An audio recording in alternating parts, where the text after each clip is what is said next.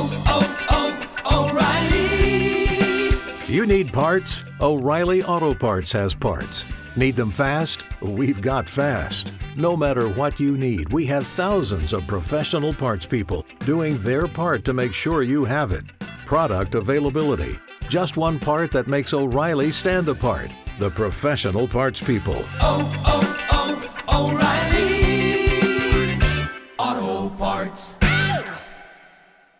Star Wars 7 by 7 episode 2062. The first significant details of Project Luminous have been revealed, and we're to run through it all right here.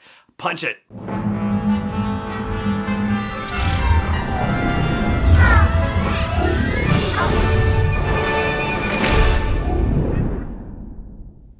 Hey Rebel Rouser, I'm Allen Voivod, and this is Star Wars 7 by 7 Thank you so much for joining me for this episode. So, here we go Project Luminous. This is what was revealed at the Luminous event that happened last night. What we know for sure is that the event takes place as we had all been speculating during the High Republic era of the Galactic Republic, but now we have a specific time frame. This is 200 years prior to the events of the Phantom Menace. And whereas on the one hand, it's been made clear that there are no movies or TV series currently in development that have anything to do with the High Republic era, by the same token, this has also been described as an incubation situation where they can invite storytellers in and let their imaginations run wild. I hear the word incubation, and that says to me at least the possibility that if they come up with something really remarkable and awesome that eventually could make its way to a screen. But for now, absolutely, we've been told that it is a publishing initiative only. Now, the state of the galaxy when these stories begin is one of relative peace and calm, and we have the Jedi Knights who, as we've been told by Obi Wan Kenobi since 1977, they are the guardians of peace and justice in the galaxy. But the galaxy is not fully the Republic. The Republic is actually in an expansion phase and does not extend from one side of the galaxy to the other. And so at the borderlands, in these fringe spaces, the Jedi Knights are acting sort of like Texas Rangers in the Wild West, are patrolling these areas for trouble and signs of danger and that sort of thing. But then something bad happens, and it's referred to as the Great Disaster. It is the inciting incident for this wave of stories, and it will be described in the first novel coming out in the initiative, which is Light of the Jedi, written by Charles Soule, and this will come out on August 25th, two days before Star Wars Celebration Anaheim. Now, what is that great disaster? Well, we don't know yet, but there are a couple of clues. For example, here's the description of another one of the novels that will be coming out called Into the Dark, and this is by Claudia Gray. It's going to be a young adult novel. Padawan Reath Silas is being sent from the cosmopolitan galactic capital of Coruscant to the undeveloped frontier, and he couldn't be less happy about it. He'd rather stay at the Jedi Temple studying the archives. But when the ship he's traveling on is knocked out of hyperspace in a galactic wide disaster, Reath finds himself at the center of the action. The Jedi and their traveling companions find refuge on what appears to be an abandoned space station, but then strange things start happening, leading the Jedi to investigate the truth behind the mysterious station, a truth that could end in tragedy. And then we have the description for the middle grade novel that's coming out as part of this. This is Justina Ireland's book, A Test of Courage. It's due to be released on September 8th. When a transport ship is abruptly kicked out of hyperspace as part of a galaxy wide disaster, newly minted teen Jedi Vernestra Rwoh, a young Padawan, an audacious tech kid, and the son of an ambassador are stranded on a jungle moon where they must work together to survive both the dangerous terrain and a hidden danger lurking in the shadows. So that's two novel descriptions right there talking about a galaxy wide disaster and about ships being knocked out of hyperspace.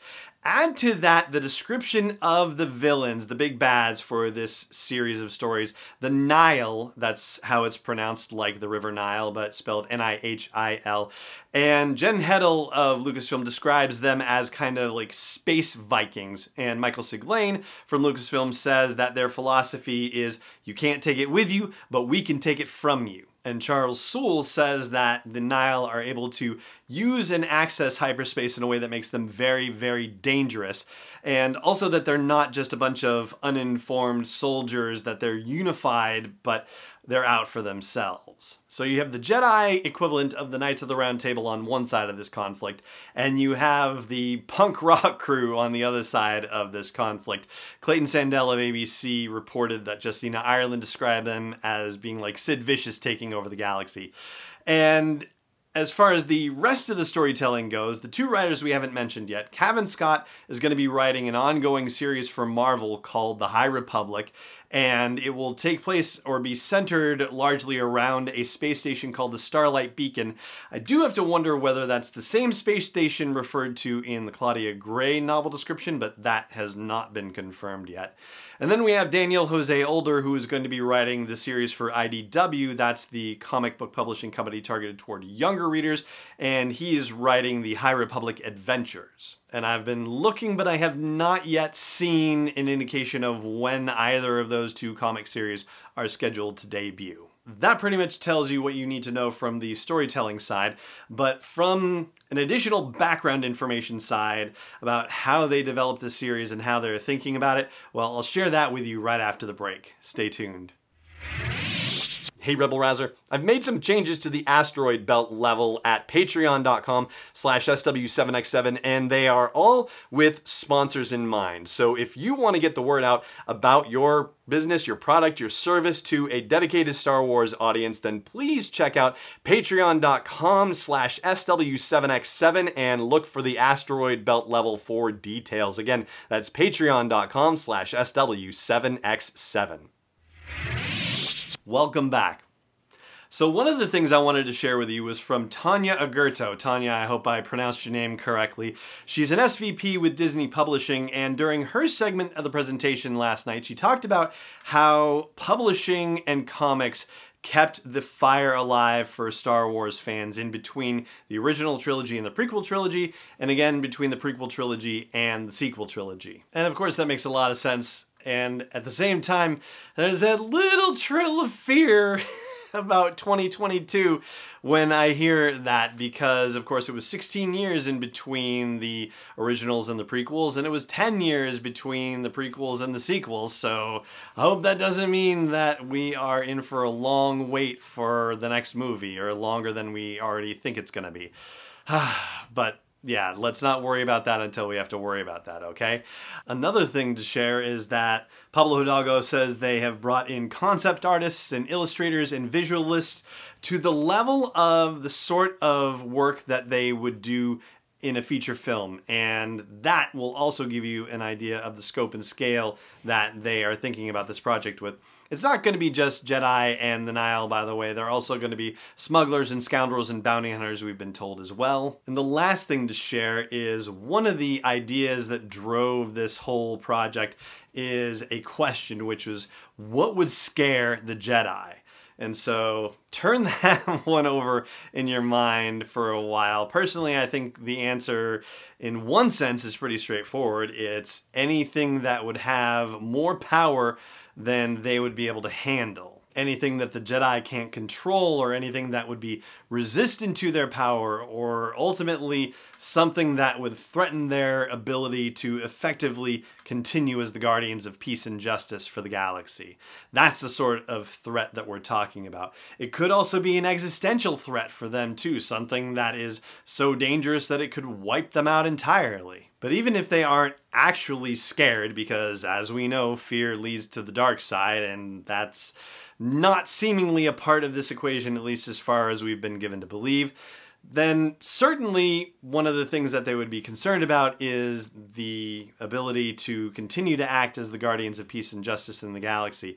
And whether that means that they're not able to deal with the threat or whether it means it's an existential threat for them, that seems to me like a thing that would quote unquote scare the Jedi. So there you go. That's what we know about Project Luminous so far. There are little details here and there, but I think that covers the main points that you can go about your day with, and that's going to do it for this episode of the show.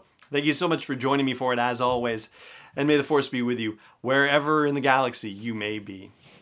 Wars 7x7 is not endorsed or sponsored yet by Lucasfilm Limited, Disney, or 20th Century Fox, and is intended for entertainment and information purposes only. Star Wars, the Star Wars logo, all names and pictures of Star Wars characters, vehicles, and any other Star Wars related items are registered trademarks and or copyrights of Lucasfilm Limited or their respective trademark and copyright holders. May the force be with them. All original content is copyright 2020 by Star Wars 7 by 7 We hope you love it.